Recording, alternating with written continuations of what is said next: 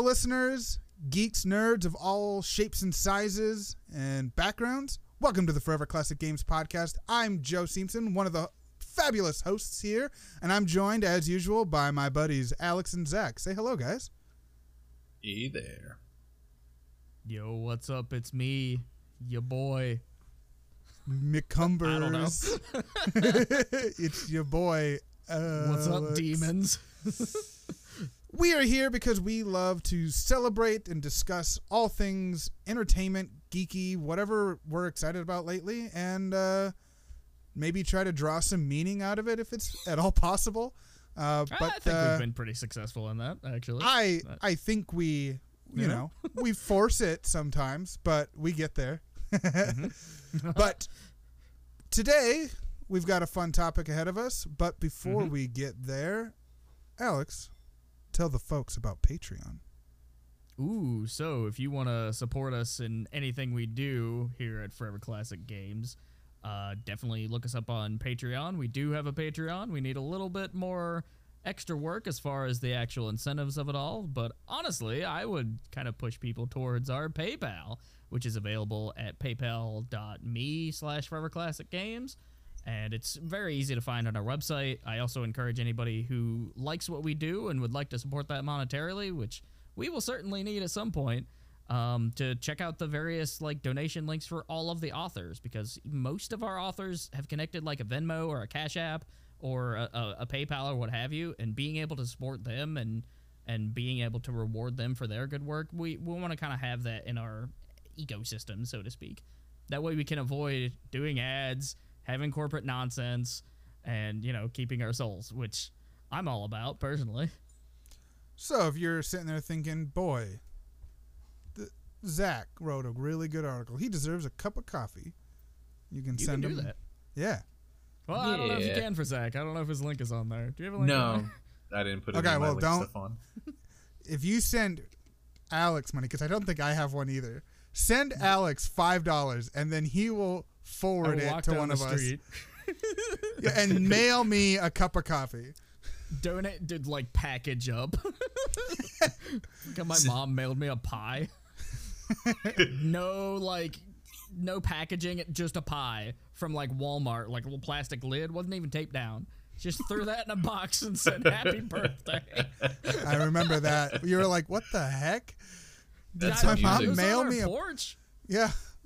Did my mom mail me a pie? And like cookies everywhere where the squirrels had gotten into it. Yeah.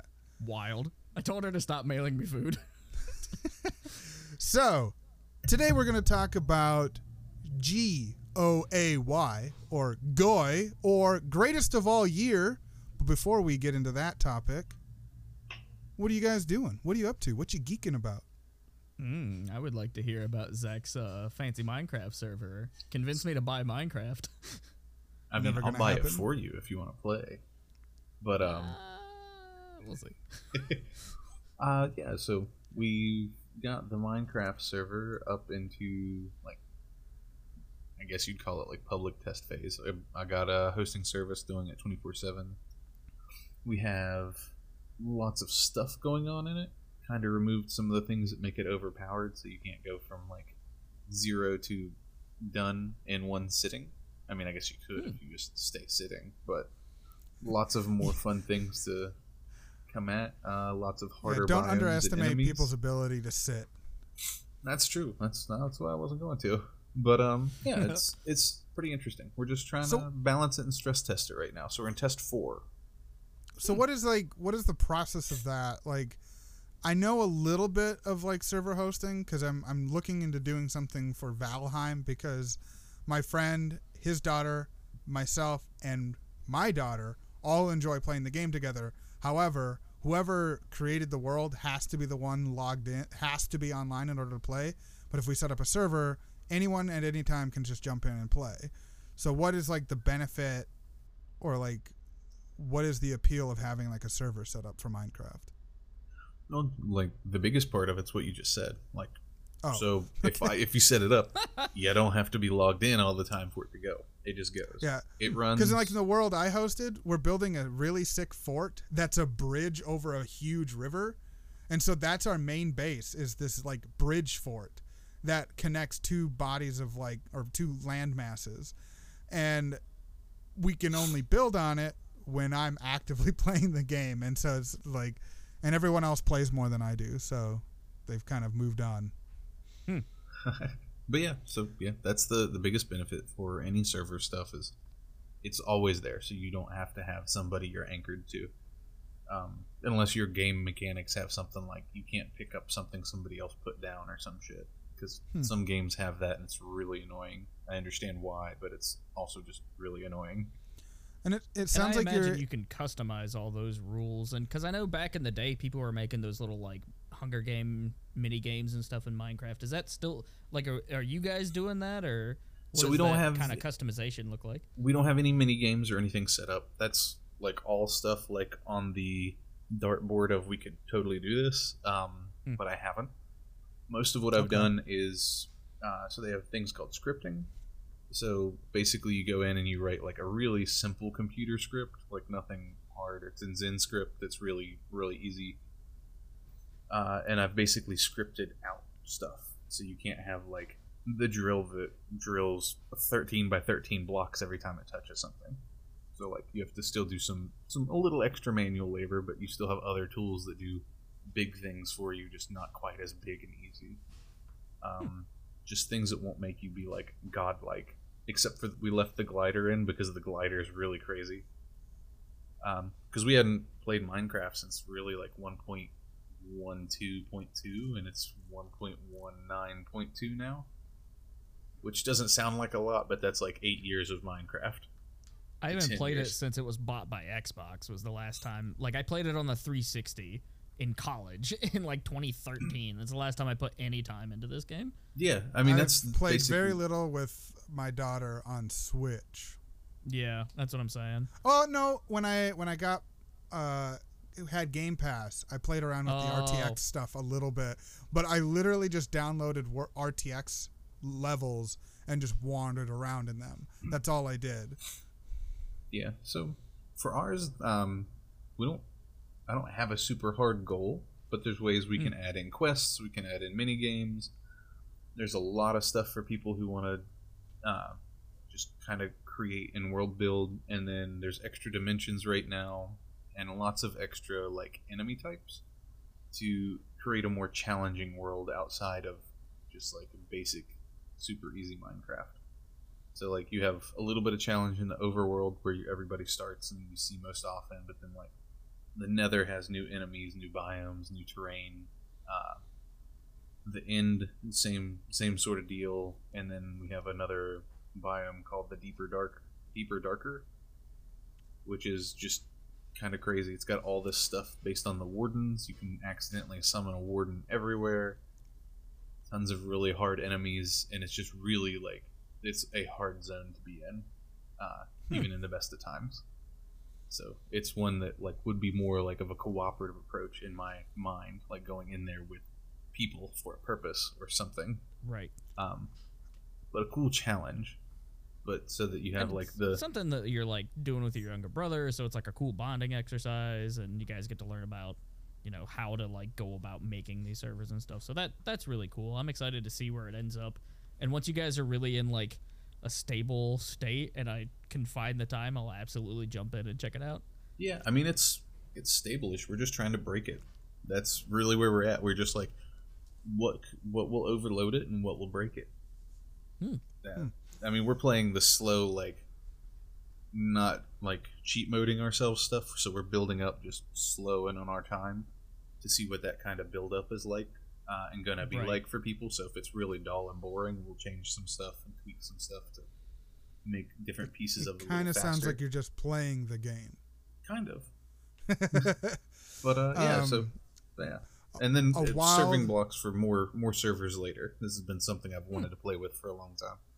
Very cool. Yeah, I know you've talked about it on and off for the past like 6 or 7 years. A wild Minecraft related like weird circular sort of anecdote I have is Little Gamer loves Minecraft. As a result, we've gotten her a couple of the Lego Minecraft Lego kits. Okay. Right. Yesterday, she was showing me what she was building, and she was building those Lego kits inside of Minecraft. That's funny. So she's got like some like Minecraft fox building that she made out of Lego, that like the official Minecraft Lego set. And now she's building that same thing in Minecraft, and it's just sort of like, oh, this like Minecraft inspired Lego inspired Minecraft. Like, it's welcome a weird piece to of... the Ouroboros childhood education arc. Yeah, I heard it's an inception of Minecraft Lego. Next up, Alex, you and I have the same thing on our geeking out. Oh yeah, I guess we do. Probably for different reasons. If I had a hazard of a guess, well, it's geeking out, but yeah. So if you're enjoying it, you should write it down. If you're not enjoying it, you're not really geeking out about it. I'm enjoying very specific pieces of it. So fair Pokemon enough. Scarlet and Violet came out, and I absolutely adored Pokemon Legends Arceus. It also came out in 2022 in like January. Don't forget. So I really liked that, and I was like, man, if they can keep this going, that'd be sick. And clearly, there's very little itty bitty pits of Arceus inside of Scarlet and Violet. It's just not as dramatic as I would hope, and clearly these games were kind of made in tandem, and they just happened to release in the same year based on COVID or marketing needs or whatever, right? Like, if you're Nintendo or if you're the Pokemon company, how do you make a bunch of money? You just release a Pokemon game. This one sold like hotcakes, right? It was like 30 million in a weekend or something. Yeah, it was a lot. I've been playing it. Like, and I have also been playing it, and overall, I am enjoying my experience. Like, there's definitely performance issues, but they are not ruining the experience for me whatsoever. But unique to, I guess, my experience is, for the last few years, I've purchased the double pack of each Pokemon game, and I play it with my daughter, where we sit on the couch together and we trade Pokemon and talk and share, and I help her kind of explain, like, oh, you know, you're going up against the fire gym, you're gonna want dirt and water because that's what put out fires, you know, trying to walk through the strategy of it. Yeah, so like, why? But Diglett the dirt type. No, dirt. It's done sports. So, but with Scarlet and Violet, they've introduced this new sort of party up cooperative mode. And ultimately, it's kind of the same as before because you don't have to stick together. But what you can do is, at a moment's notice, do a raid fight. And you're already connected, so it's usually really quick and easy. And then you just get dropped back off where you were monkeying around with. I wish there was some more things you could do all together, but it's fun to like explore the world together. You're like you're on your motorcycle Pokemon riding around, riding the lands like some sort of weird biker gang. And you were the biker bullies in this game. Yeah, even in battles, you can see each other, which is hilarious because I'll be in a battle and then suddenly little gamer will just cream right through my Pokemon battle just at full speed. It's very, very funny. But like the performance issues and stuff, I'm like, it's a turn-based RPG. Literally, I don't really feel like I'm missing a whole lot. I'm also the guy who like forced himself to, like, I guess I didn't have to do it, but I wanted to because I was enjoying the game so much. But I 100% completed Shadow of Mordor, where anytime I took out the bow, it suddenly dropped to like 5 frames a second, and I 100% completed that with that happening. And so that's never really been like something that ruins the experience for me. And I'm someone who really appreciates the classic, like, turn-based, like, grind approach. Like, I don't like that all my Pokemon level up at the same time and have forced experience share. I would rather much rather have the, like, one, like, choice in that. and because I don't feel as attached to my party when I don't use most of my Pokemon for super long periods of time because I'm not trying to grind them up. Aside from the real-time elements of Arceus, you might not like Arceus for that reason. And I like it for that reason because, you know, I'm like over 30. I don't want to spend a whole lot of time on Pokemon. So in this one, I'm just running around leveling up my dudes and doing raids and force feeding them experience candies and stuff. And so I have all these like cool Pokemon that, you know, I just kind of pal around with. But the reason that I'm glad that I don't get attached to any of them is at a moment's notice, I can change up the team. And that's really cool because I'm doing all these little strategies because I've played at least some competitive Pokemon on Pokemon Showdown. And so I know like some general ideas like, oh, if I do Swords Dance 4 times in a row and then Baton Pass to whatever, I can just sweep an entire team if I ever get stuck, which is very rare, but you know, it happens. But I think this is why I think you also finished Shadow of Mordor is because this game is very much a great game for anybody who likes to collect and just see little things and watch numbers go up. And for that reason, Pokemon is something that I started a new job. I spend all day at my computer looking at spreadsheets and such. It's really cool. I'm definitely downplaying it right now. But at the end of the day, like when I'm so exhausted, but I'm like, man, I just want to like do something with my hands that's not just watching TV or like reading or something, right? I want to do something active. Pokemon has fit that extremely well. That's always been Pokemon for me, and why I sort of like the format is it's very passive for me. I can watch a movie and not miss anything in Pokemon usually. I'm sort of curious how many shinies I've accidentally killed because I just didn't notice because I'm just tapping A and creaming through them. But just the general dopamine of wandering the wilderness in Pokemon and not really knowing what's out there and running into like, I don't know, like I don't think Charmander's in this game, but say it's a Charmander. That would be really exciting to just be wandering and a Charmander pops up and be like, oh, I like that guy, and you catch the little guy. You know, I am currently level like 45, somewhere in that range. And yesterday like I caught 60. I was able.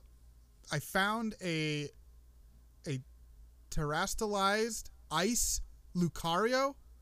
Yeah, but it was level 75. I've seen this cat. Yep, I caught it. I found a Dragonite like that. Hell yeah. I caught him. I can't use him because I don't have the gym badge to control him. That's what Arceus does really well. Like there's such a disparity of what you find in the wild. Like you'll be walking through the woods and run into level 80 Snorlax or whatever super early in the game. Most his attacks either were not very effective at all or couldn't hit me at all because I had my starter Pokemon, which was Fire and Ghost. So his fighting moves couldn't hit me, and his steel moves did very little damage. So even though I was half his level, I was able to grind him down and just throw Pokeballs at him. I think I ended up catching him in a timer ball, which is the more turns that pass, the higher likelihood. That's a good one. But what I like about this game is, so the whole performance thing hasn't bothered me because I choose not to interact with it. I don't go to towns. I don't see people ever. All I do is wander the wilderness, catching things. I beat all the titans so that my Caryodon or whatever has all the movement. I can climb mountains. I can glide. I can swim. I do all that stuff. Hermit Alex. And I just wander the wilderness like Paul at the end of Dune 2. I like the last little while though, when I sit down and I'm like, I want to play God of War Ragnarok. Right. But I have the energy for Pokemon. And because if I sit down to play Ragnarok, I'm going to put 4 hours into it. Well, also, it's just a more demanding game, like in general. But moving from the Pokemon talk, because we've got a lot to talk about tonight, Disney Plus has released the first couple of episodes of Willow. Mm. And I'm a huge fan of the movie, directed by Ron Howard, starring Val Kilmer and Warwick Davis. I love the story behind why the movie exists. It's because George Lucas met Warwick Davis on the set of Star Wars enjoyed interacting with him so much and intentionally wrote a movie that he could have the starring lead in. Cool. And that was a rare opportunity for, I guess, people with dwarfism. Mm-hmm. Even to this day, it doesn't happen very often. Is that Warwick then? Yeah, Warwick Davis. He was. He's played multiple roles across Star Wars. Sure. Right. But he is Willow, the titular character, and he returns in this. I haven't seen Val Kilmer yet, but with his vocal stuff that's happened, I don't know how involved he will be. Right. But the first couple of episodes, I guess other people might not enjoy it as much as me, but I was apparently just perfectly in the mood for some just classic D&D style fantasy nonsense. Like the first two episodes are like the first episode is literally just like, here's the main characters. Here's a riddle written in blood. And here's the wizard. You're gonna have to cross the mountains of Arrakis, it's just like all these things. And like, you're gonna have to cross the Shatter Sea. And no, I'm not going across the Shatter Sea. I'm out. Or what? Like, it's like just made up nonsense words as names of locations. There's the chosen child who's supposed to save them all, and like all of this stuff. But it just. It's the perfect, like, this is the party coming together and they're going to go adventuring. And cool. I've been watching it with the whole family. We sat down and watched it. Aww. And I'm really excited for the rest of this series because I love Willow a lot. It's probably one of my favorite movies of all time because it's just absurd but great in all the right ways. Val Kilmer as Mad Mardigan is hilarious. I haven't seen the original 80s movie. I guess it passed me by or whatever. Like, the first Never-Ending Story I hadn't seen until me and you sat down and watched it because somebody pointed it out that it was kind of like why Elden Ring had turtles. And I was like, that's kind of weird. That was a very interesting lens. Out, you can watch the old Willow on Disney Plus, too, thank goodness. Yep. Yeah, I would highly recommend watching that. And some people I've seen have thought the first two episodes were boring or cliche. And I'm like, well, it is just sort of it is supposed to be sort of a standard fantasy continuation of a standard fantasy. Like, I don't think it's trying to break new ground, but it is trying to, like, expand on this world and give these characters new arcs that were there and introduce new characters into this world. And I think the new characters really capture some of the same magic. And you can tell, like, oh, this is definitely the daughter of this character by the way she acts and looks and wants to interact with the world. Zach, have you seen this fantasy film, or are you more into a different fantasy?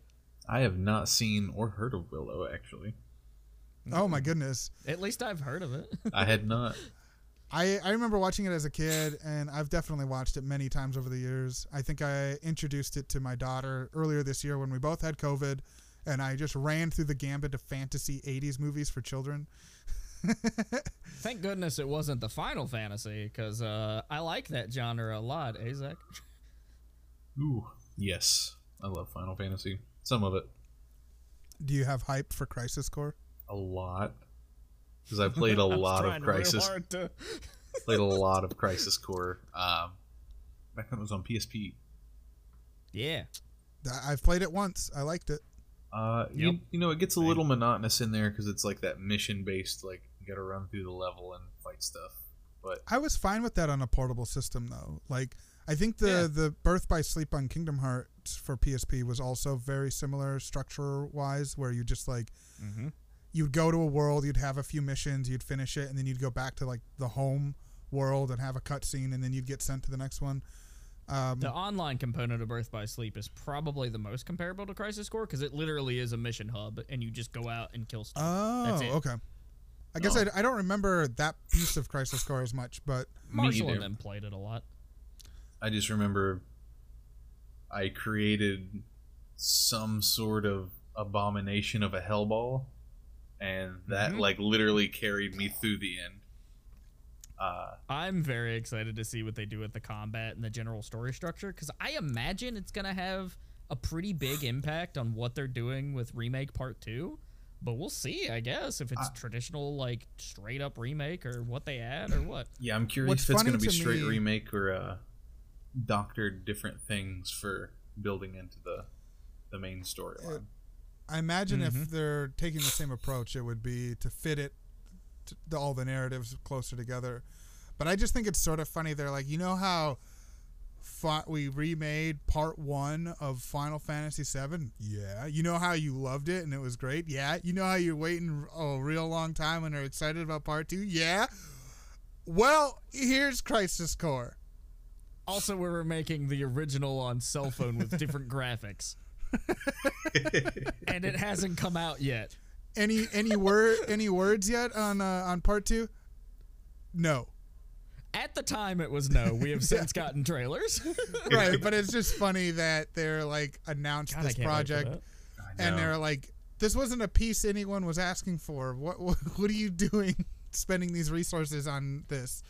I mean, I guess the general idea is we assume that remake part 2 is going to have Zach as a pretty big role, and so if they're doing Zach, we need to be familiarized again with Zach, and it was only available on the PSP, so why not just, you know, put it on the Switch and the Xbox and the PC all at once. You know, why not? Yeah, I mean, I feel like Crisis Core and, like, Advent Children will play a big tick into going into the part 2 of the remake. You know, like you were saying, getting to know Zach. Cerberus continues to be connected somehow. I would hope so, because, I mean, eventually we're going to have to meet Vincent. Right. Well, did you play the DLC for 7 yet? The remake? No, I haven't. I was looking at picking it up to do that, but I have not.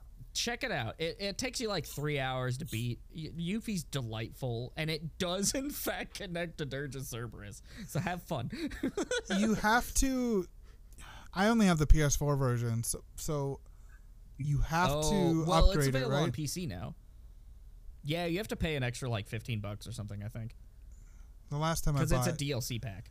The last time I bought Square Enix DLC, I was very let down. I mean, this is better than the Kingdom Hearts one, but it has less like hardcore content in it. But it's a great deal on PS5 if you already owned it, because I think I paid $15 and I got the entire, like, the original game retouched up a little bit, plus the Yuffie stuff. And then there's, like, that minigame that you can play, the Condor minigame, which is, like, real-time strategy. That's kind of cool. And there's a hard mode, I think, if you're into that. Do you automatically get upgraded to the PS5 version with the PS4 version? I believe so. Okay. You wouldn't get the Yuffie stuff, I don't think. I think you just get the base game. All right. Well, I'll look into it later. We don't have to dig into it now. That's not what this is about. Sure. Right. Let me touch on my last 2 things, and we'll end with your last one there, Joe, since yours is, like, actually super cool and heartwarming. Well, Zach's got a third thing, too. Mine's I've been geeking out about the Jenkinsverse, like, Reddit story that's super long. What? Okay. So, go on. So, I mean, I ride back and forth to work for, like, an hour a day. Hour and a half sometimes. And you read Reddit while you drive? No, I listen to a narrator narrate really cool Reddit stories that people have written. Okay. Oh, I've heard of this. Sure. Yeah, so the Jenkinsverse follows, like, just, like, this abductee being considered a Deathworlder. So, like, a lot of your Deathworlder, like, things that you hear about, like, humans and aliens and, like, stories and, like, different stuff go around, like, kind of fall back a lot into, like, the Jenkinsverse stuff, being like, you know, most aliens couldn't live on Earth because it's so inhospitable, but people came from it. But the Jenkinsverse just, it dives into, like, so many storylines. I thought I was just going to be following this guy, and, like, he just now, like, came back into the story, like, fucking, like, 10:30 to hour-long, like, narration, like, sets later. What is this most comparable to? Is this, say, X-Files, Star Trek? No. SCP? Halo? Okay. All right. Less war. Like, think of it more like Halo politics. Like, oh, yeah, there's all these different races in them. They do all these different things. Like, I didn't even know Halo had politics. I thought it was hive bad, shoot bugs. I mean, everybody's like, flood's bad, they're just going to kill us. everybody's in agreement to that. But no, oh, it's got space. The whole Covenant thing is based on like souped up Catholicism with a nuke. Yeah, I mean, Jenkinsverse has the space Illuminati. It's really gets really crazy and dicey because everybody talks. They make a bunch of jokes about it. They're like, all these people sound really crazy talking about this hierarchy thing. They're like, oh, he does an Australian guy, then does the accent for him. It's like, oh yeah, mate, smell just like space Illuminati. And they're like, this guy's fucking crazy. I can't believe anything that you're saying. He's like, yeah, it's just like the Earth Illuminati, just for space. He's like, I don't know what to fucking call it. So is this something you could like easily search up on Spotify or something? I was playing it through like YouTube playlists. Just kicked it on and threw it in my cup holder and just let it roll. This is why I like having you as a friend and that we do this show, because every now and again you throw out something and I'm like, what the hell is that? Yeah, no, and like usually it's good. It's pretty compelling. I mean, the narrator's not got the best voice in the world. Sure. Like he's no Morgan Freeman, but he's great. Like he does well with like varying his characters. Enough that you can tell what's going on without having to like look at what the fuck's going on, and it's Neato. The story is really compelling because I've never read it, so I mean there's way more to read. So I'm as far as I can watch and / listen, but there's so much more that I'm just waiting for him to tell me so I can listen to it going to work. Speaking of worlds that are compelling, I started reading The Promised Neverland, which you've probably read. Oh my god. Is that the one where the all of the disturbing run things away from their orphanage? Where their food? Yeah. Okay. Yeah. So, and now I'm confused because I read up to a point where a major character comes back, and I won't say who, but it's pretty obvious based on context clues and such. It's Jenkins. And I was like, man, this is a really well-drawn story, and there's some super cool, like, thought-out stuff. It's not my favorite manga, but it's really good, and it's on the Shonen Jump app, which I pay $2 a month for, so I'm like, why not? I'll read this in bed, and that's fine. That's how I end my nights. It's given me a nightmare or two. I imagine. At the end of the day, it's pretty cool. So just this morning, I was like, well, okay, I've read up to this point in the manga. I'll fire up the anime and see what they did for season 2, because that's how I got into this. I watched the first season of the anime and thought, that was pretty good. It's probably a better comic. And it was. But now I jumped into season 2 of the anime, which cuts out that whole bit that I just read in the manga. And so now it's right up to the point that I was just talking about, where that person comes back. And I'm like, what did they do in this anime? It's weird, man. Promised Neverland is a cool ass story, but guess what else is weird? Vampires and cowboys. It's dumb. Evil West is stupid, and it's fun, and it's basically a God of War clone, right down to where he punches chests to open it. It's hilarious, man, but it's also, like, takes itself really seriously, so it's got all these gruff cowboys that kind of talk like this, and then they say, these vampires are ticks, man. Look at them. We're gonna shoot them ticks. This sounds... it's stupid fun. This sounds like you're describing Jonah Hex to me. Wait, what'd you say, Zach? I said it sounds like you're describing Jonah Hex to me. Yeah, so if you like Jonah Hex, Wild Wild West, Van Helsing, this is the game for you. It's stupid, and I kind of love it. Review pending. It's really cool. Funny. My last thing, and I'm gonna quick throw a quick bonus thing. Guillermo del Toro's Cabinet of Curiosities. Really enjoying it so far. It is. I watched the first. Disturbing. Episode. I've watched the first couple of episodes. Had to stop watching the second episode because it's a little gruesome. My wife was in the room and was done. Couldn't handle the rats. Okay. Oh, three was where we were having some trouble because we were like, ooh. Body horror. It's intense, but I'm really enjoying it. I'm in the mood for it. I wish it had come out during Spook Month. That would have been great.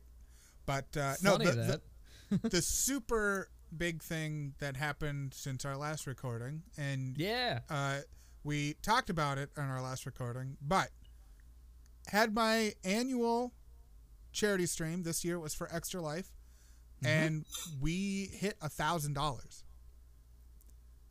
There's still some time to donate.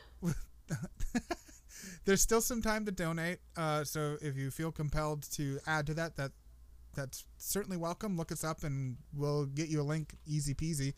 But it was 3 days of streams, 30 hours of streaming across those 3 days. All my buddies came and hung out. It was a grand old time. The final day was a riot with us playing Feng Shui 2 for like 6 hours. And across the whole weekend, we really only had one major tech hiccup. And I would say that's pretty good for 30 hours of content. Yeah, it's not bad. And we were able to swing it and get it going again. We just didn't have quite as much capability as we had when we started. But, you know, it was just super fun writing this one-shot about a town being invaded by carnivorous ducks. Yep. All gremlins, critters. God, it was funny. It was a great old time, and you know, Godzilla laser blasts and the whole works, and it was one of my favorite one shots I'd seen, like actively like either been a part of or watched or anything. Granted, I don't watch a lot of that stuff, but it was really good, man. And we've got a pretty good setup for next year, so we'll I want to definitely continue this, and I think the 3-day format worked really well. Mm-hmm. And I was only kind of exhausted at the end of it, not totally exhausted like I would be after the 24-hour streams. Right. But hitting $1,000 was awesome. I got my shirt in the mail today that commemorates, I think, hitting $200. But so I've got that swag. But yeah, it was quite the experience, and it seemed like everyone on board is ready to do it again next year. So I've got a great team of people to contribute towards this and figure this all out. So, and we helped. I helped. Yes, you helped. Zach helped, I think, a little bit. He was there. He was present a couple of times, maybe. You watched. Yeah, I did a lot of lurking because I was in and out with all the weird shit going on. But I left it up so I could contribute viewership. I don't know if you're aware of this, dude, but you'll be getting a nice shiny medal in the mail. Yeah, I got a. We'll. I guess the details get released in like January or something like that. Yeah. But yeah, I get a gold medal for hitting $1,000, and I haven't looked at it since like middle of last week. But I was ranked 71 in the state of Minnesota. That's great. So breaking the top 100, and our buddy Andrew, who is like a Extra Life champion, was saying that he was pretty proud of me for hitting $1,000 in my first year. It was my first year doing Extra Life, to be completely clear. This is my first time doing charity stuff, so I'm not coming into this like brand new, but it does feel good. I set a high goal for myself and hit it. The most I had raised before this was like $425, so having it all come together in the way that it did felt great. I'm very proud of the production quality that we were able to accomplish, the people that helped me and contributed were all excellent. You know, the design work that Zach did for the graphics and stuff is incredible, and he's like, he wants to do it again next year, so I've got that already lined up. Different Zach, for clarity. Yes, yeah, not me. Not our one, not that one. Not host one. Zach, Joe's friend Zach. But enough about that. Let's get rolling into our topic for tonight, which is whoop whoop games of 2022, or our top picks. We're not going to pick like winners or anything, but we're going to talk what stood out to us, both good and bad, and just sort of talk about, you know, the greatest of all year, or as I like to fondly say, goy. We'll probably have an extended list too for just general accolades and stuff you should play on the website. So about when this comes out, look for that. And do we want to start with the big one or end with the big one? To me personally, I guess I don't really know. I guess just an overview or reminder of 2022 is, looks like you added a note here. We reviewed 41 games. Maybe more, because that I was only counting what has been shared on OpenCritic. So we've probably done give or take 50 reviews if you count hardware and some other outliers that you just can't show on OpenCritic based on how it's like structured. Yeah. But no, we had a phenomenal year as far as reviews are concerned, and a great year as far as website traffic as well. And a quick snapshot of the year is, and these are in no particular order, but you know, Elden Ring, Shredder's Revenge, Horizon Forbidden West, Xenoblade Chronicles 3, Triangle Strategy, Pokemon Violet Scarlet, Stray, Splatoon 3, Dying Light 2, Cult of the Lamb, Kirby and the Forgotten Land, God of War Ragnarok, Tunic, Bayonetta 3, and there's like so many more that I didn't even mention.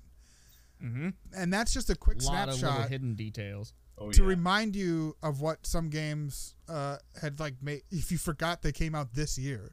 Because when you start thinking about it, there is like people sort of accuse the Game Awards of having a recency bias. Games that came out early in the year have a harder chance getting in because people forgot they played them this year, sort of thing. But what would you guys say are some of the biggest highlights of this year for you? Whether it's like a game or a moment in a game or what, you know, whatever it may be. I mean, I absolutely loved pouring through and exploring the world of Elden Ring. That is, there's like categories you can break down gamers, and this is something that game devs talk about a lot. One of them I think is an explorer. That's me, man. Like, I absolutely love going through a fantasy world and seeing, like, the first time I was wandering the windswept plains of the Elden Ring world and hearing like a monastic song and being like, what the hell is that? And then come to find out it's this gross like bat thing and his buddies. That was incredible. I love that kind of stuff. Oh, yeah, and so Elden Ring just really hit that for me, man. I was super into it. I would agree with that. Exploring Elden Ring, I haven't explored it anymore since I played it those first couple of weeks where I think I put 20, 25 hours in. I haven't touched it then because I'm like, I don't got time for this. And I want to visit it again at some point, so I might borrow your copy next year at some point. But, you know, that you're sort of testing the world. You're poking different places, seeing where you can go, seeing what you're ready for, or what excites you the most. Mm-hmm. And how triumphant you feel overcoming certain obstacles or finding, you know, maybe a clever way of getting past something. But for me, what stood out, and this moment stood out twice, the exact same moment, me experiencing it and then watching you experience it after I had discovered it. And that's when you first sort of go into that one valley in the swamp land and you sort like, I was like, oh, what's over here? That's a great moment. There's like this camp over here of people. I guess I'll go see, and if they attack me, I'll kill them. Mm-hmm. And then all of a sudden there's a big ass fireball and a dragon just lands, and suddenly you're in this like massive dragon fight and in this like sort of flattish land of swamp. And so there's not really any place to hide or like get away.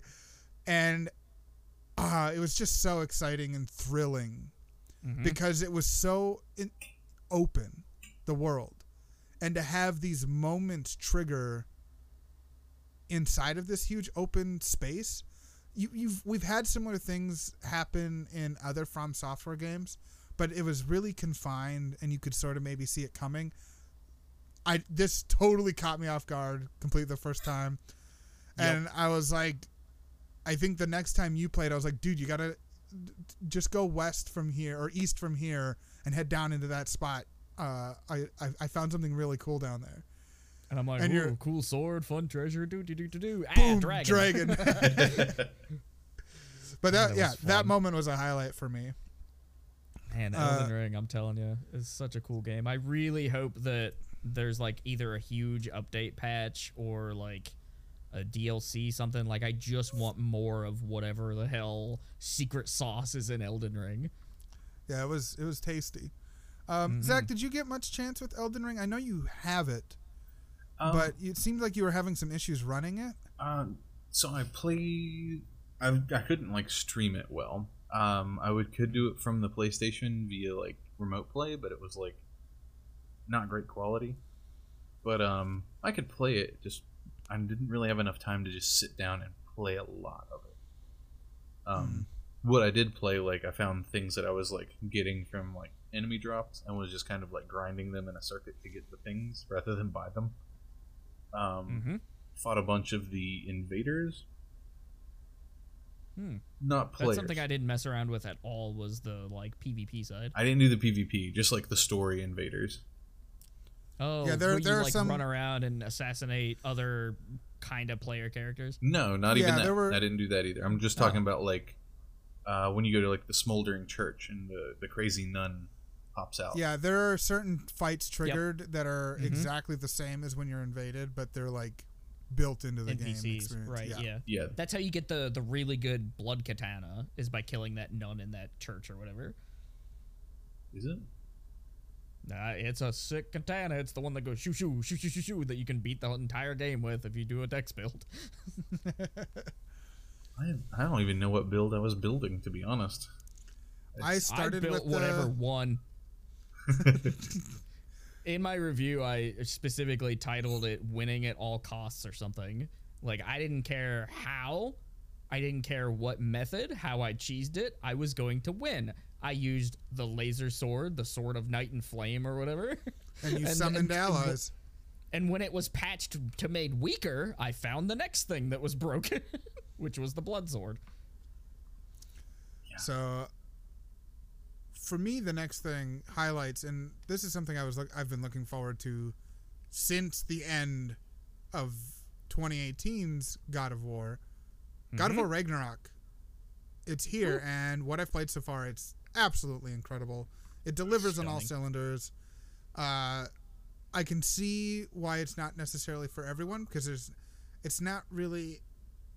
Like an exploration game, it's fairly linear, but the story that's there is worth experiencing.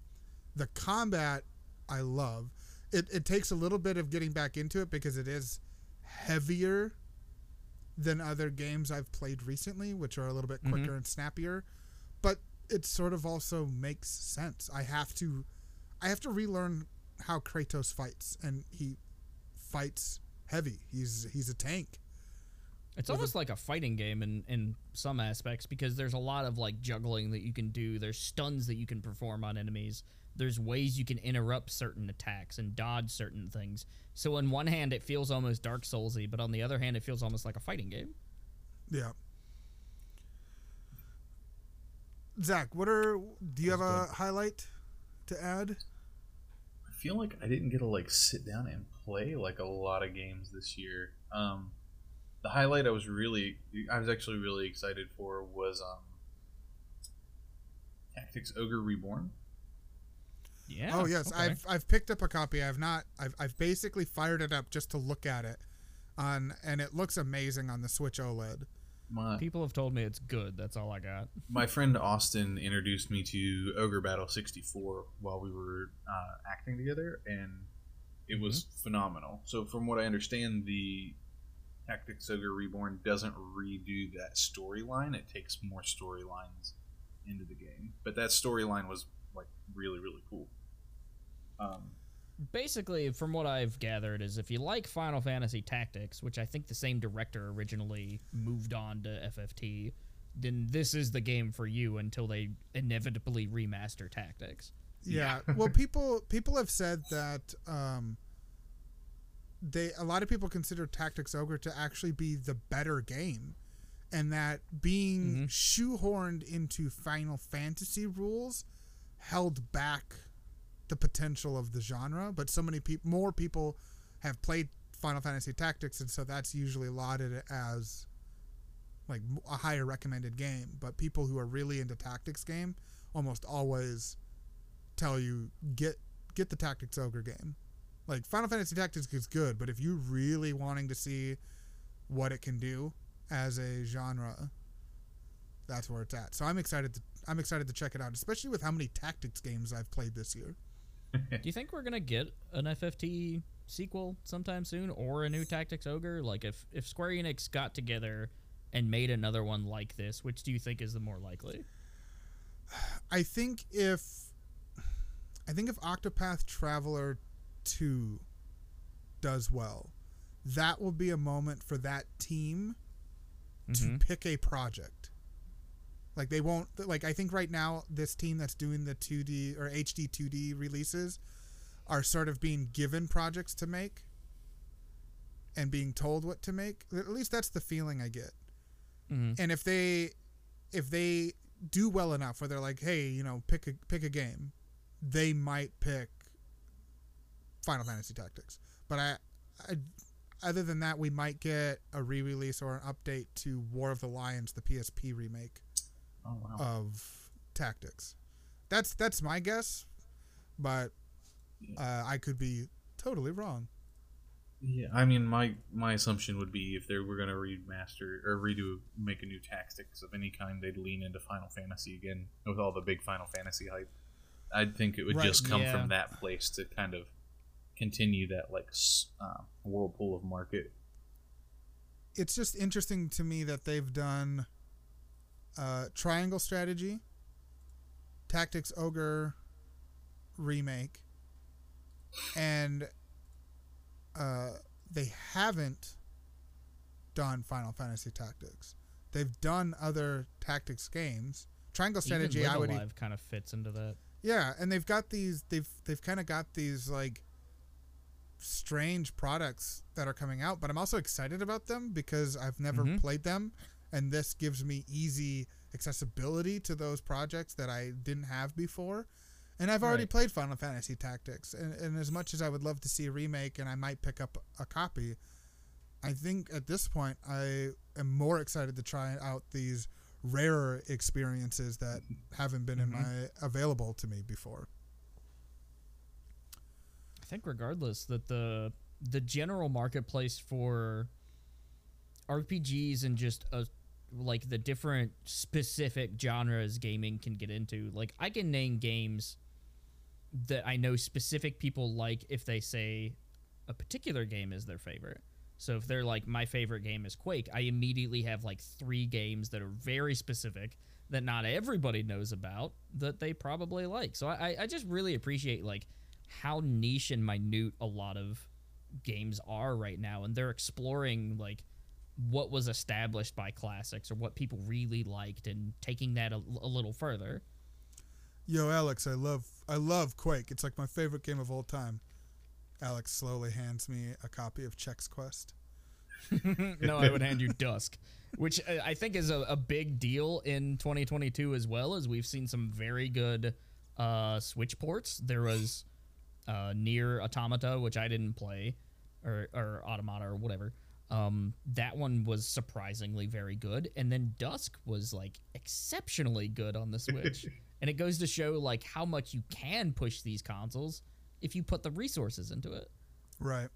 And if you understand, like, sort of, I think depends on the game too and what you're trying to accomplish with it. But yes, absolutely, you can still get a lot out of this hardware, and hopefully Nintendo has a solution and a strategy for carrying these products forward, because whatever console comes next, if it doesn't play my Switch library, it immediately becomes less appealing to me.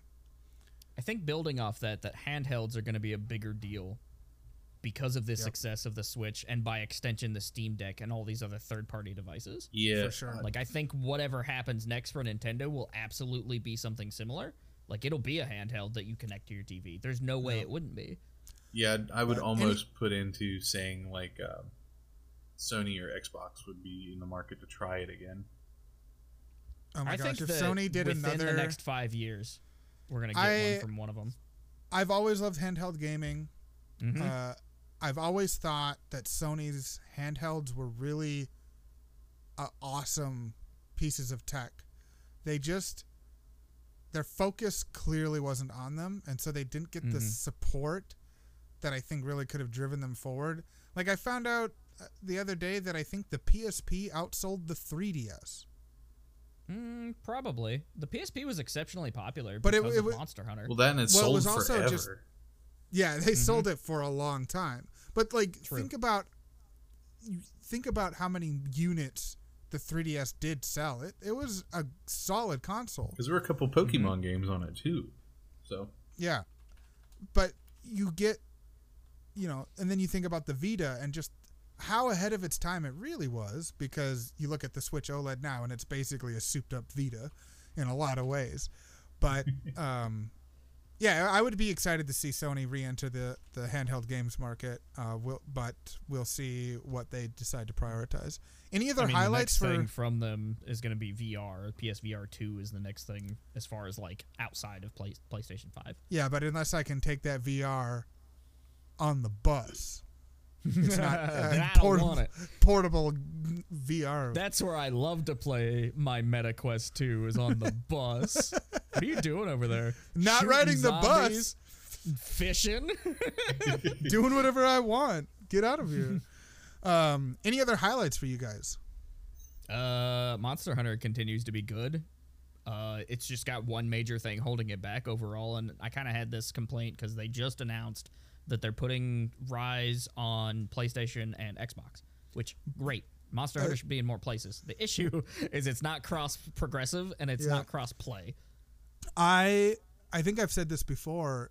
If Persona 5 had cross-save, I bought the Switch version, but I almost bought the PS5 version because I kind of wanted the 4K like graphics of it. But I ended up going Switch for various like preferences. But if I could cross-save to a PS5 version, so when I wanted to, I could sit down, I would probably buy the game a second time. Right, like, and I would absolutely buy the PS5 version of Monster Hunter Rise if I didn't have to start over. Yeah, that's the only reason I'm not gonna. I'm just not. And that sucks. Yeah, Monster Hunter World on PC, absolutely a better experience than PS4. But I think I only put in another like maybe 90 hours into the PC version and didn't get nearly as far because I just didn't feel like the grind to get to where I was in my 300-hour save on PS4. No, I only want to grind once. I like that gameplay, and I like the steady progression with friends and stuff, but I ain't doing it a second time, man. For sure. Yeah, no way. What about some letdowns of this year? I mean, Pokemon could have performed better at launch. That's probably the most immediate one, right? Yeah. They absolutely should have been delayed. I would agree with that. There's no questions asked. It should have been delayed. It needed to bake in the oven for longer. They knew that the rest of the world, no care, Big Dum Dum will buy Pokemon anyways. And, I mean, me and Joe bought it, so I can't complain too much about it. Well, but so no, I think that's the biggest disappointment, I think. I think the struggle Pokemon has in delaying a game is the fact most studios don't have to deal with the fact that their product isn't a giant multimedia franchise. That's true, too. If Pokemon delays their game, then they have to decide, do we delay literally all of the other content we have lined up for this generation? Do we delay all the anime, everything? Everything. And then that's a massive revenue loss, which probably results in people losing their jobs.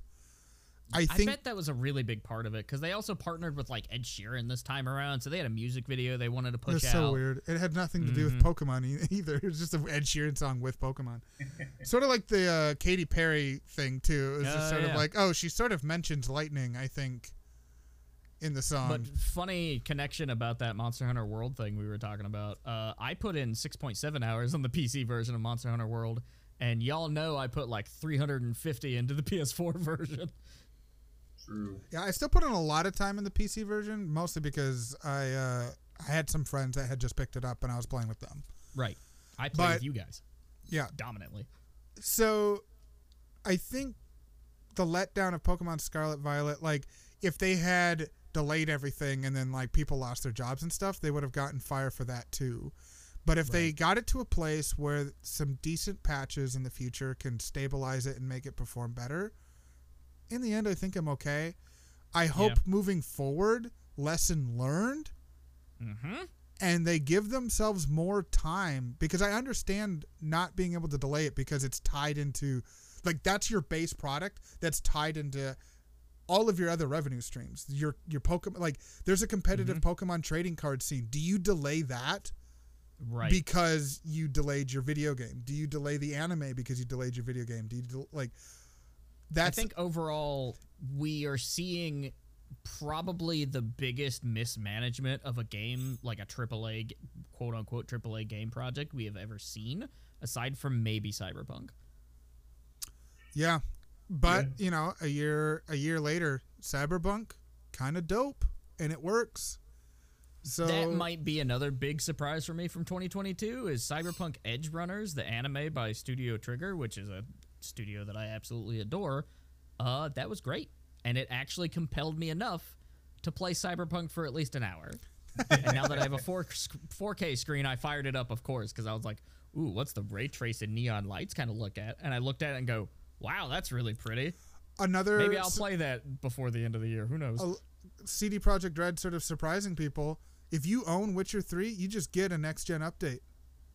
Mm-hmm. And they're going to introduce out, like soon, like next week, I think. But it's, you're getting like ray tracing and more like some gameplay features, some more content that sort of ties into the TV series a little bit. Like it's kind of a big update, and they're just like, if you own the game, here it is. Mm-hmm. I really hope that they're not grinding their employees into the dust anymore. And that's what I'm excited to see about for Pokemon is I want to know the story behind how this happened, like whatever it was. Like I want the Schreier article or, you know, whoever, whatever reporter is going to put this out. Like I want that deep dive into what happened.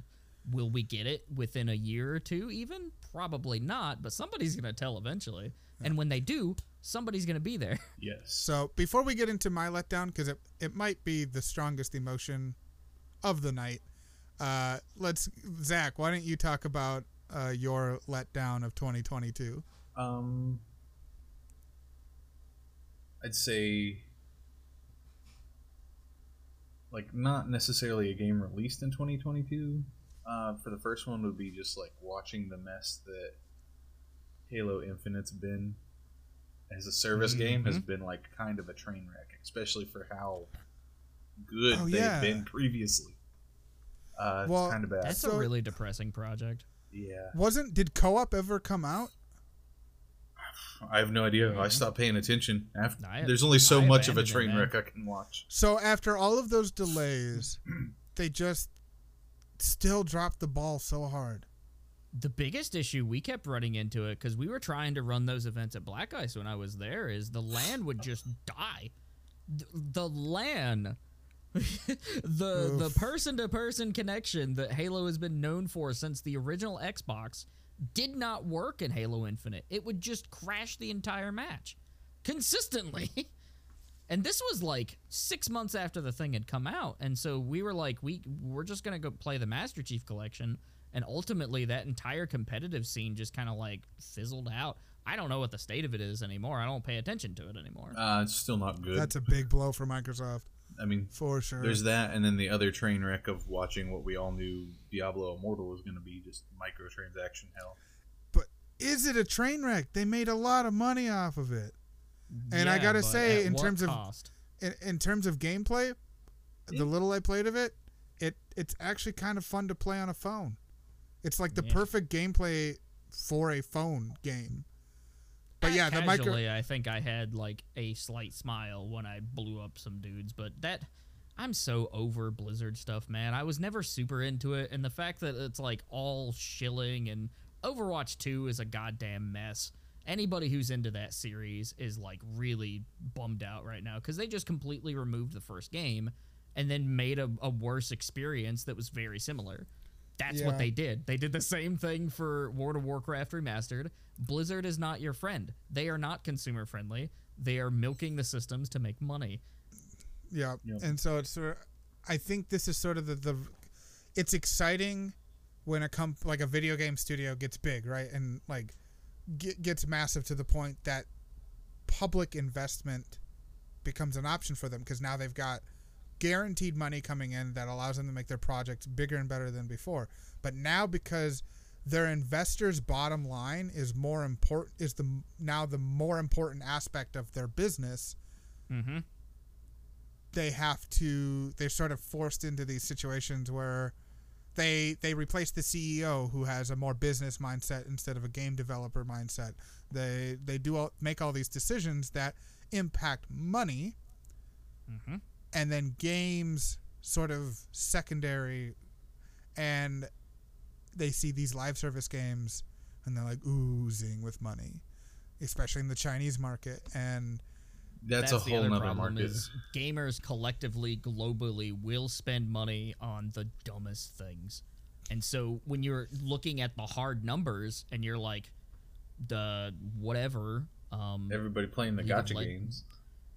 Yeah, any gacha game in existence is making money hand over fist every time they put out a new character. So when you look at something, even like something fairly creative like Genshin Impact, you think, sick, anything I put on a phone is gonna make millions, possibly billions, with not a lot of effort. Like, it's a really hard thing to avoid if you're even at a company that's like, I've worked with companies that are far smaller who are like, we have to make a mobile game because then that might help us fund what we want to do, or it'll help us pay for like a good living. And you know, if we have to make a whatever, like, it's just part of the thing. Like, unfortunately, the market will buy it. So until the market stops buying it, what do you do? Right. Which is why we're such big supporters of indies, because, you know, they're creative for the medium and all sorts of reasons. Which is surprising that in this current market, you have something like Marvel Snap, which I'm hearing is like a really fun, like, card game, the digital mm-hmm. card game, but the content of the game is completely free to play. You spend money on alternate art for your character cards, or like, so purely cosmetic little modification. It's almost nearly, and it's a Marvel product. It's like Disney owned Marvel product. It's not buying packs of cards. You unlock cards and characters as you play the game. And it's just, it's the same for everybody. Everyone's on the same playing field, and it's through mm-hmm. that playing field that you build your deck and play against other people. And matches are like 5 minutes long. I've heard some really positive things about this game. I've not played it myself, but mm-hmm. it's really counter and almost rebellious. That's weirdly to good. Have a game with this business model, and it's being successful. People are spending a lot of our peers are playing and like hyping it, and like you say, it's got a lot of downloads. I'm sure. I'll throw I've played this game for 20 hours. I'll give it $5 and pick a couple of I love Iron Man, and I'll pick this alternate skin of the card or whatever, or alternate card art for my favorite character or whatever. $5 here, $5 there, and I'm sure there's people that are just like trying to buy it all and becoming whales or whatever. Collectors, But I, as a player, don't have to spend the same amount of money as that player to be competitive in the scene. And truth be told, if like there was a base level, you can get any card that you want in Hearthstone. I think Hearthstone is one of the most compelling like moment-to-moment mechanics games and card games that I've seen in a very long time. The problem is the overall like support and the ownership or the access to digital cards. I think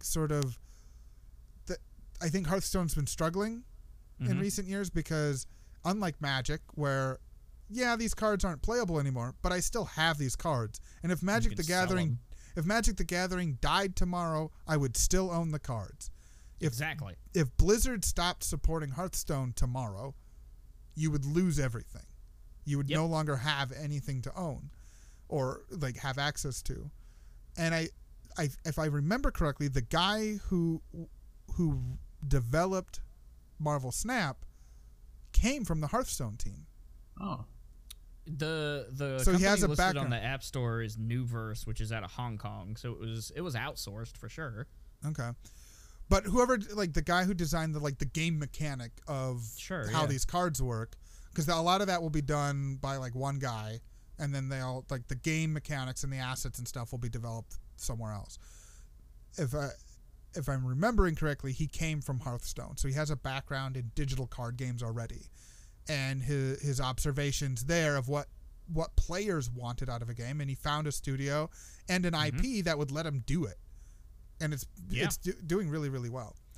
But I hope that we see more of that anti-mobile game stuff get successful, Because I think, for one, the economy is on a downward trend generally. So, like, people don't want to spend $15 for a Fortnite skin.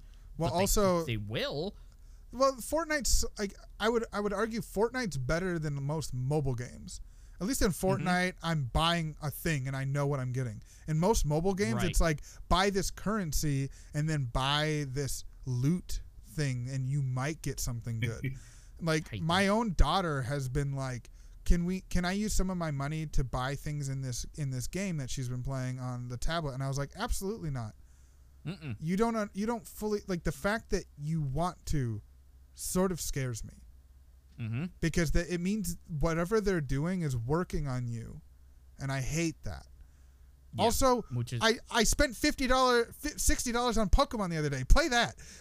Right, yeah. But God damn it. I have a whole... We can do a whole episode about being a parent in gaming at some point if you guys want, but I won't get into it now. But my biggest gaming letdown of 2022, and I'm going to fucking Digimon Survive. I could not... I have not traded in a game in years. Even games I didn't particularly like, I just hang on to them. Just cuz. I fucking traded in this game, guys. I couldn't do it anymore. 25 hours in, I was miserable. I hated everything about this game. The tactics was okay, but very shallow. But the writing was... This is a visual novel game with a side piece of tactics. And the writing was so bad. It was not good. That Joe took it back. Joe has played Star Ocean, plenty of other classic RPGs with questionable scripts. Right. And it was just... There was a lot of interesting things they could have done, but apparently the game has had, like, a really messy development cycle and, like, westernization... like localization, releasing was difficult on it, I guess. But there's just, I don't know.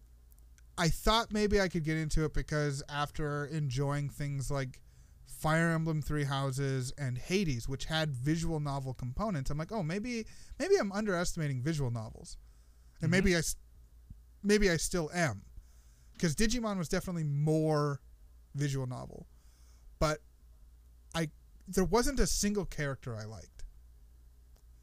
And actually, I'll correct that. I liked the Digimon. Yeah. They're fun. All the human characters sucked so much.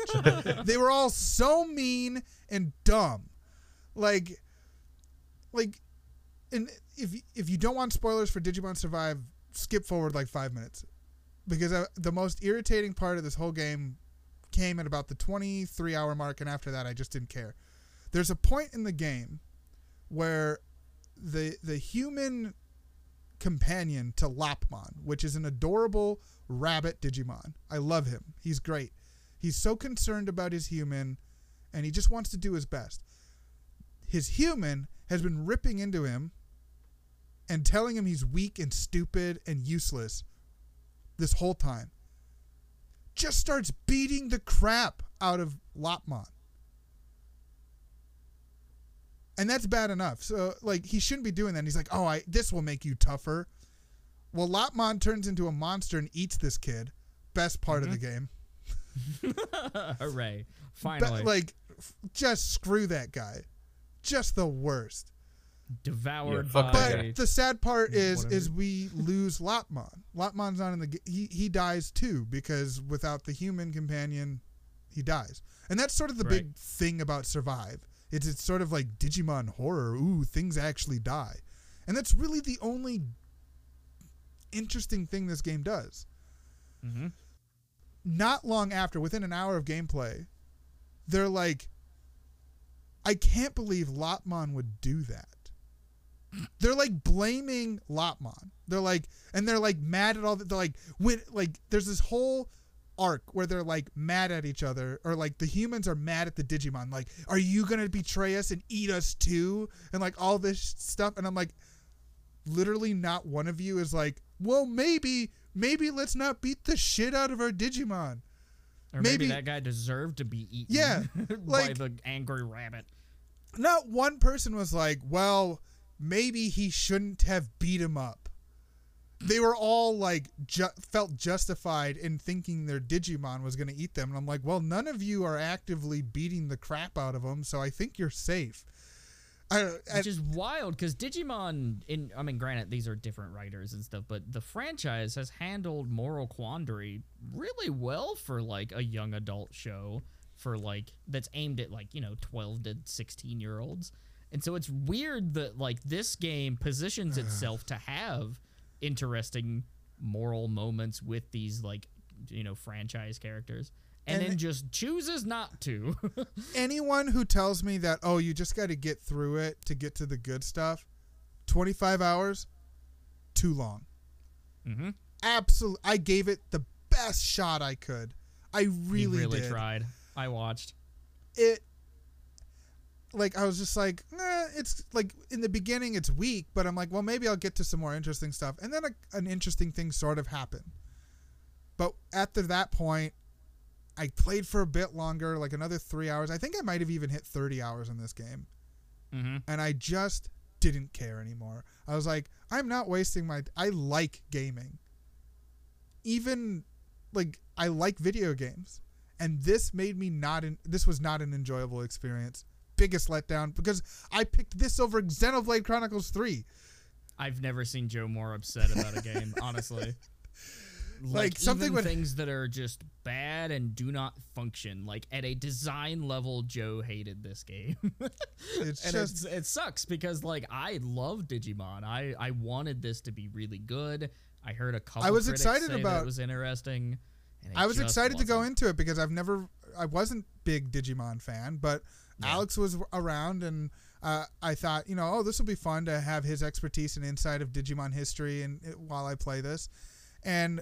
There was like, there's choices apparently matter in this game at some point, but I could never figure out what they meant. Right.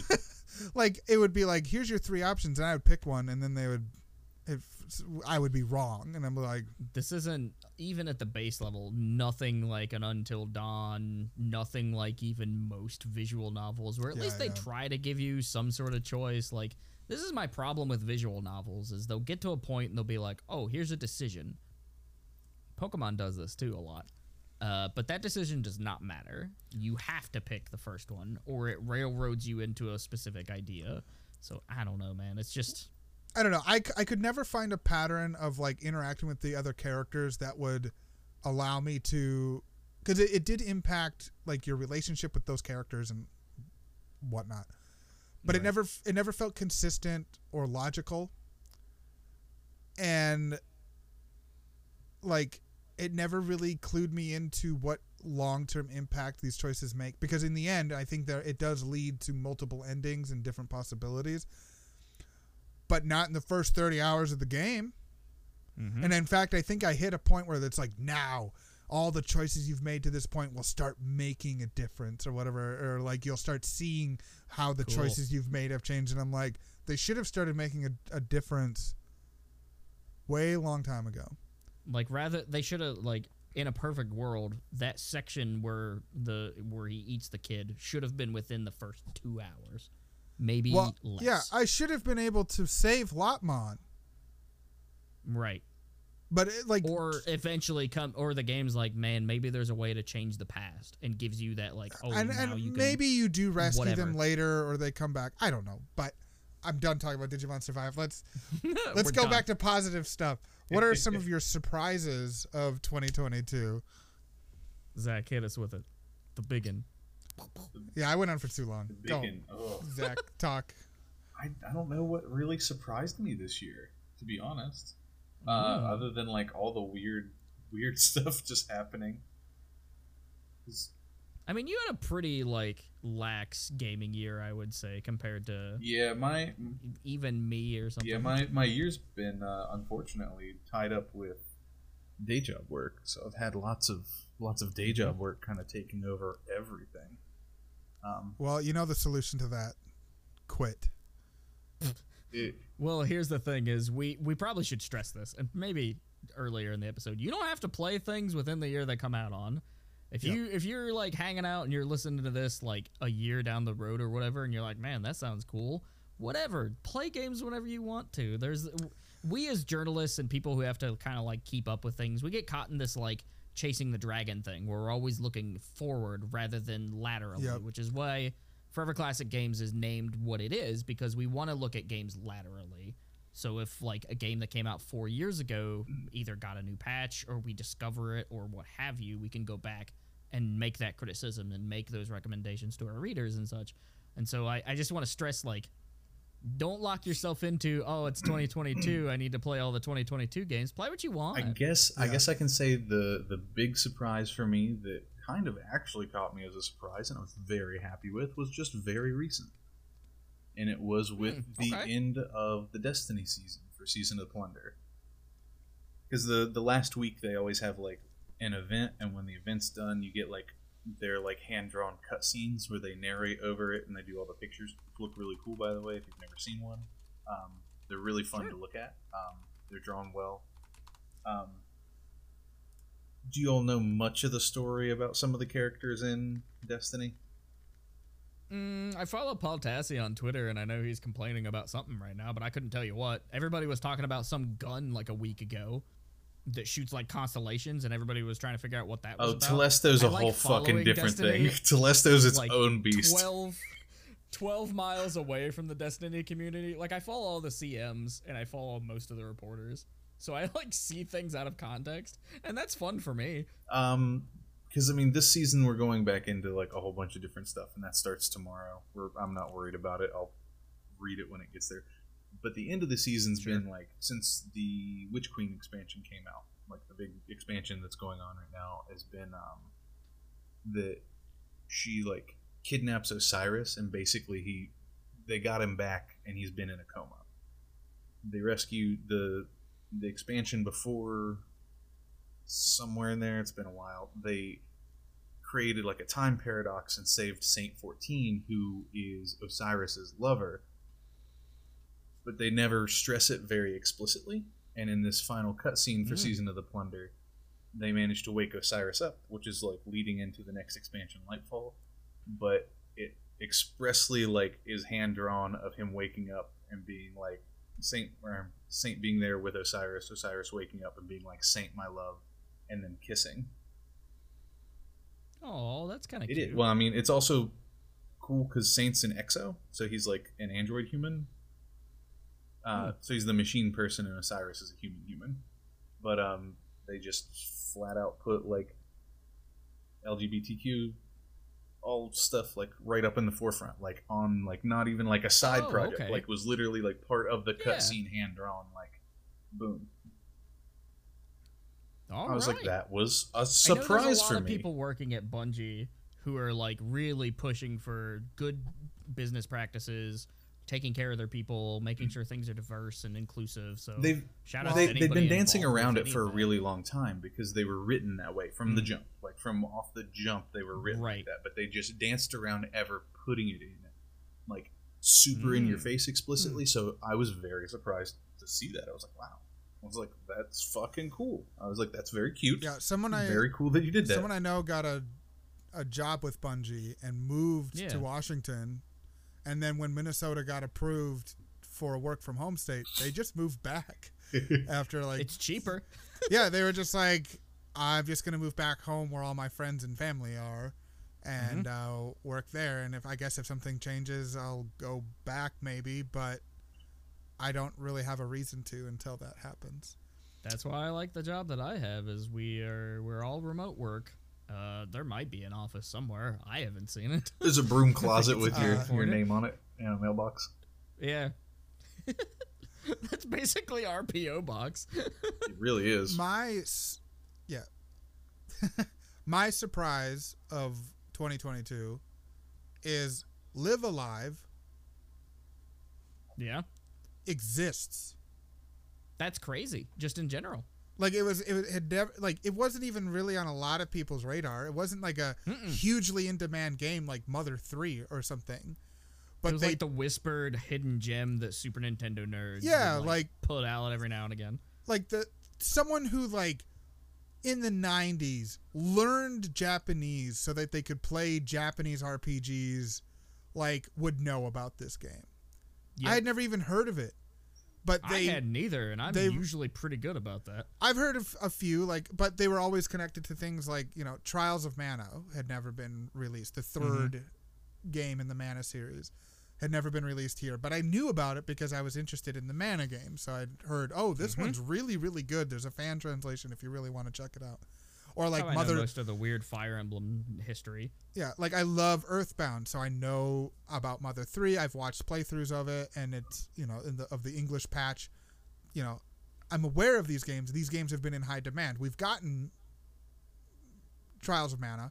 We have not gotten Mother 3, but we've got this little like project from Square Enix, Live Alive, as an HD 2D remake. I haven't played it yet. But I own it. Justin did.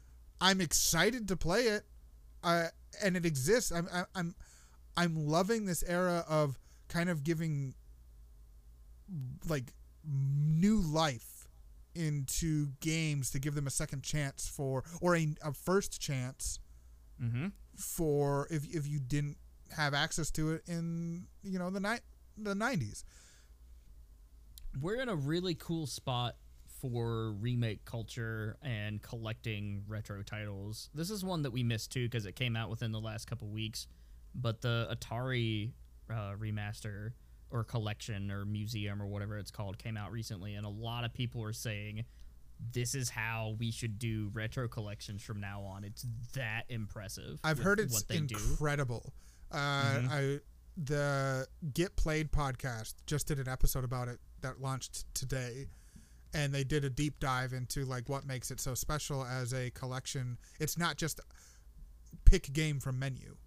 It's like you can literally play through the history of Atari. It's really, really cool, and it includes like lots of like old and new interviews with developers.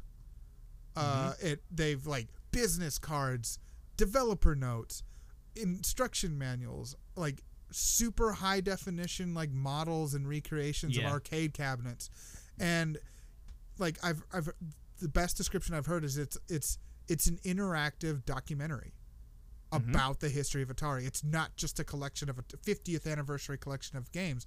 It's a passion love project of the history of ultimately video games because they were the first video games. I know exactly why this is good too, because it's Digital Eclipse, the people who have been really pushing for preservation in general and putting out like the Mega Man collection and wanting to like somehow market emulation and then having to jump through the hoops that Capcom had to do. There's a lot of really good GDC talks out there, and if you're into retro gaming, these are worthwhile.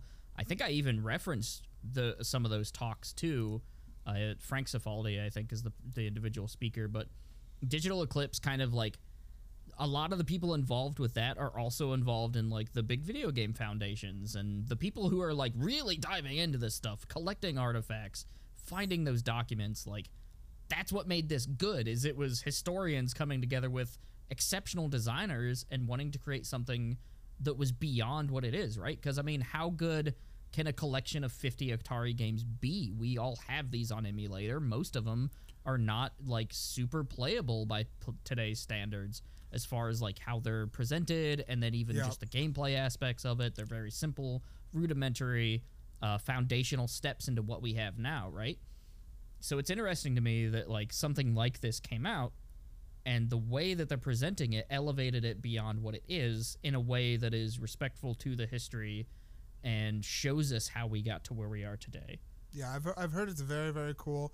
I, who have had almost no interest in playing Atari games, kind of want to play this game because I'm interested by the history side of it.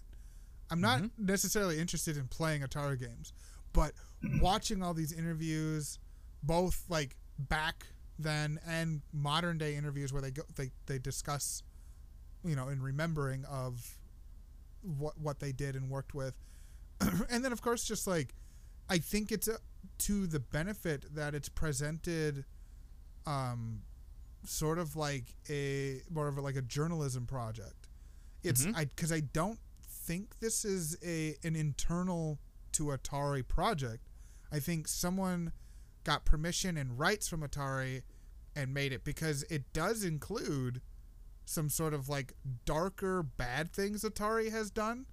Like, the reason Activision exists is because they treated their employees like garbage, and they were like, well, screw you, we'll make our own video game studio. It was published by Atari based on... Right, I assumed that they would be the publisher, but I don't think they developed it, and it's stuff like that. Because if Atari had it, they would probably... No, it's that like, Digital Eclipse that I mentioned earlier that did the development work on it, and so it's... But what you're saying is it's cool that they were able to just tell the history as it was and not put it in this really golden light because it's coming from Atari. Right. It's not just by, you know, best step forward. It's, you know, there were some hiccups, and some of the choices they made also led to, like, you know, the crash in the 80s of video games, where it almost died as a medium until Nintendo sort of revived it. But it's... We need more of these. We absolutely need more of these. This is $40. You can get it on any platform you want. And that's a great price for this. Yeah. Like, ultimately. It might be kind of like the... Back in when Tetris Effect came out, everybody's like, this is important if you like Tetris. Oh, it's... I think this is important if you like retro games. Tetris Effect is amazing. But, what was your surprise of 2022, Alex? I really wanted to point out in this section that rollback has been like retroactively added to a lot of fighting games, and it has been a shot in the arm for a lot of communities in a way that is just incredible. I mean, I've talked about Fightcade before for Street Fighter Third Strike, which is awesome. I still have trouble with it, but it like keeps the interest alive, right? Like, I can fire up a program on my computer in 20 seconds and be playing Third Strike against somebody, and it's a pretty good connection for what it is. But you can do that with a lot of fighting games now, and a lot of companies, like the people who make Guilty Gear, are even going as far as to not only like really make their core product good, the newest Guilty Gear, but they're also going back and making sure the last product, Guilty Gear Rev 3rd or whatever, Zerd, also has rollback now. And that's crazy. So anybody who's like, I kind of like the old Guilty Gear more, you can just go play that with really good online connection. And I think they even like did a balance patch while they were there, maybe added a leaderboard or something. It's cool that like a lot of developers are looking to the past now and being like, we can just make that good, and that'll perpetually exist for people that want to just play things beyond the week they come out. Yeah. I love that. Well, and then a lot of fighting games that came out this year featured that as a selling point. Yes. Like, basically, if you don't have rollback at this point, you're dead on arrival. The Nickelodeon game, I know, was just like, we've got rollback. And it was sort of like a poke and tease at Smash. But didn't work out so well. That's a weird project. I feel like you need a better game if you want to poke at Smash. Like... I think the next really exciting Smash equivalent is that Rivals of Aether is getting a sequel, and that looks really good. Is the DC one or the Warner Brothers one already dead? No, people still play it, but I don't think it had rollback per se. It was fun. Did it? I thought it did. It might have, but I don't remember. Think so. I've never played it. All I know is every time a new character came out, it just broke everything. Yeah, I mean... That's at this point, I'm just waiting for a character in that game that really compels me, because, you know, I play most of these fighting games to some extent, right? The problem is I don't stick to any one character and I don't stick to any one game. I'm hoping Street Fighter 6 changes that, and that might be another big surprise of 2022 if we're going to talk about fighting games, is the fact that Street Fighter 6 looks so damn good. It has an actual art style now, and it has like interesting mechanics from what we've seen. There's a beta test coming soon. Tekken 8. What we've seen looks really cool. The feature article in this month's Game Informer is Street Fighter 6, and it's a pretty good read. Love the folks at Game Informer and what they do, especially in their feature section. But to wrap up things, as we are getting kind of long. A little bit. Let's just quickly like list our top 3 of the year, and I'll launch us off. number one easily for me for the whole year. That, like, everything after this is like just, this is just number one game of the year for me, easily. Ninja Turtles: Shredder's Revenge. I've had so much fun playing this game this year. I've beaten the arcade and the story probably like 6 or 7 times at this point with different people. It only takes a couple of hours to do. It's short, but it never gets old. It's clearly just a passion and love project by those guys. And like everything about it is just so well executed.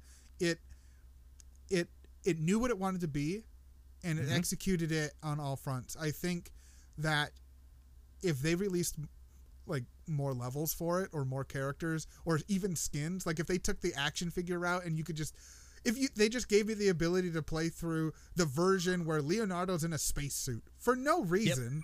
He's just in a spacesuit, or, you know, he's in his beach surfer bro clothes. Like I would play it again just to see what they added to the game, to like, even if it's just visual, just to like change like an endless up. Mode would fucking slap in this.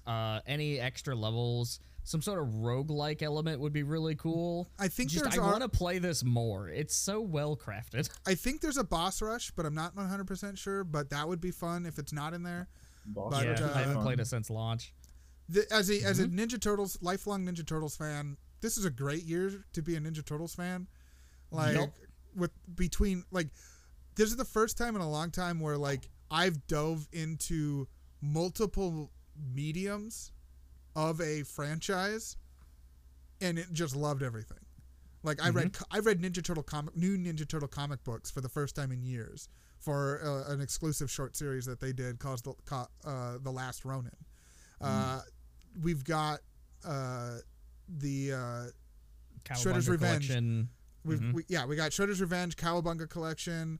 I got TMNT across Justice League Turbo. I got a Turtles in Time arcade cabinet for Christmas last year. That's not necessarily 2022, but I played it this year.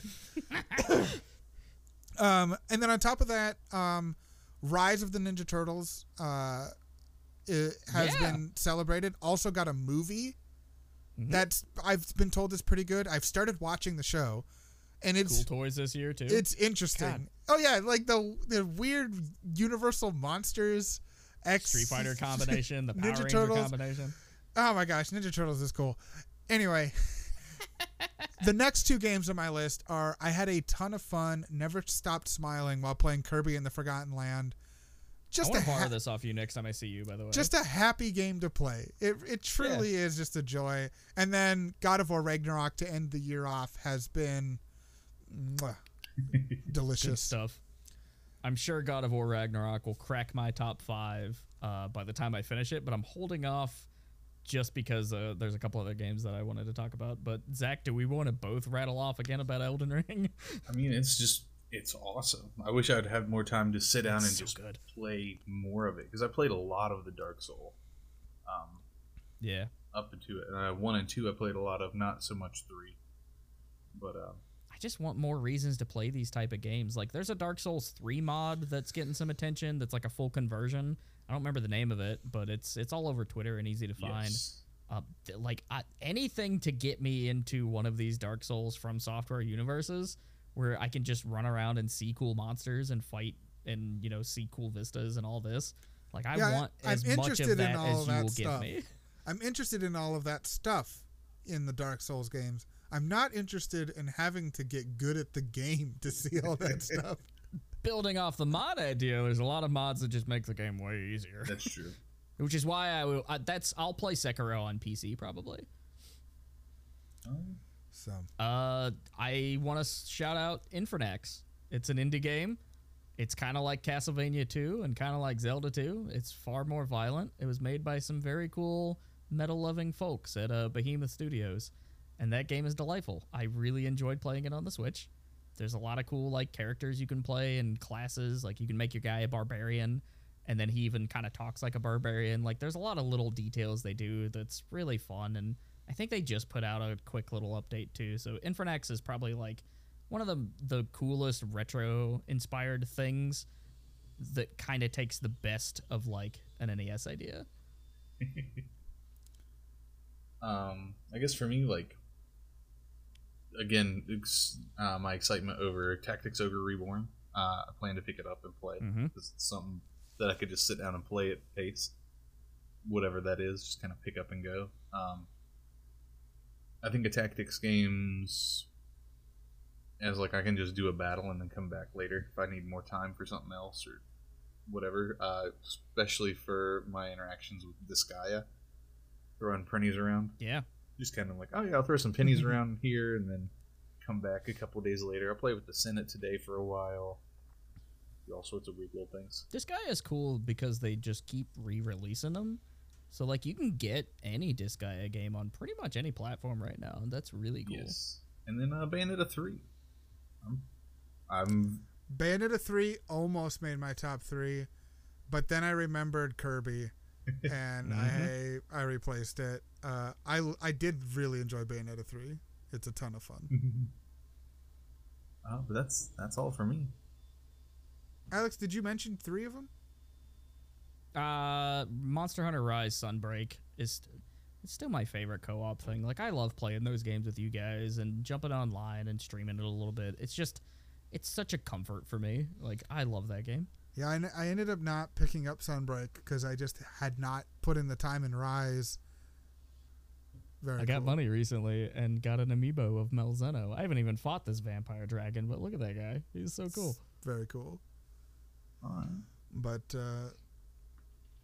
yeah, so those are our highs, those are our lows, and our top 3s of 2022. Thanks for sticking around and listening to 3 nerds talk about what they love. What are your highs, lows, and top 3s of 2022 in gaming? Let us know on social media or comment below. I don't know where we all have things, but let us know. We'd love to hear what you have to say. Join us on Discord. We have a Discord and it's awesome. Let us know there what your highlights of the year were. But thanks for listening. Stay cool. Till next time, play some games.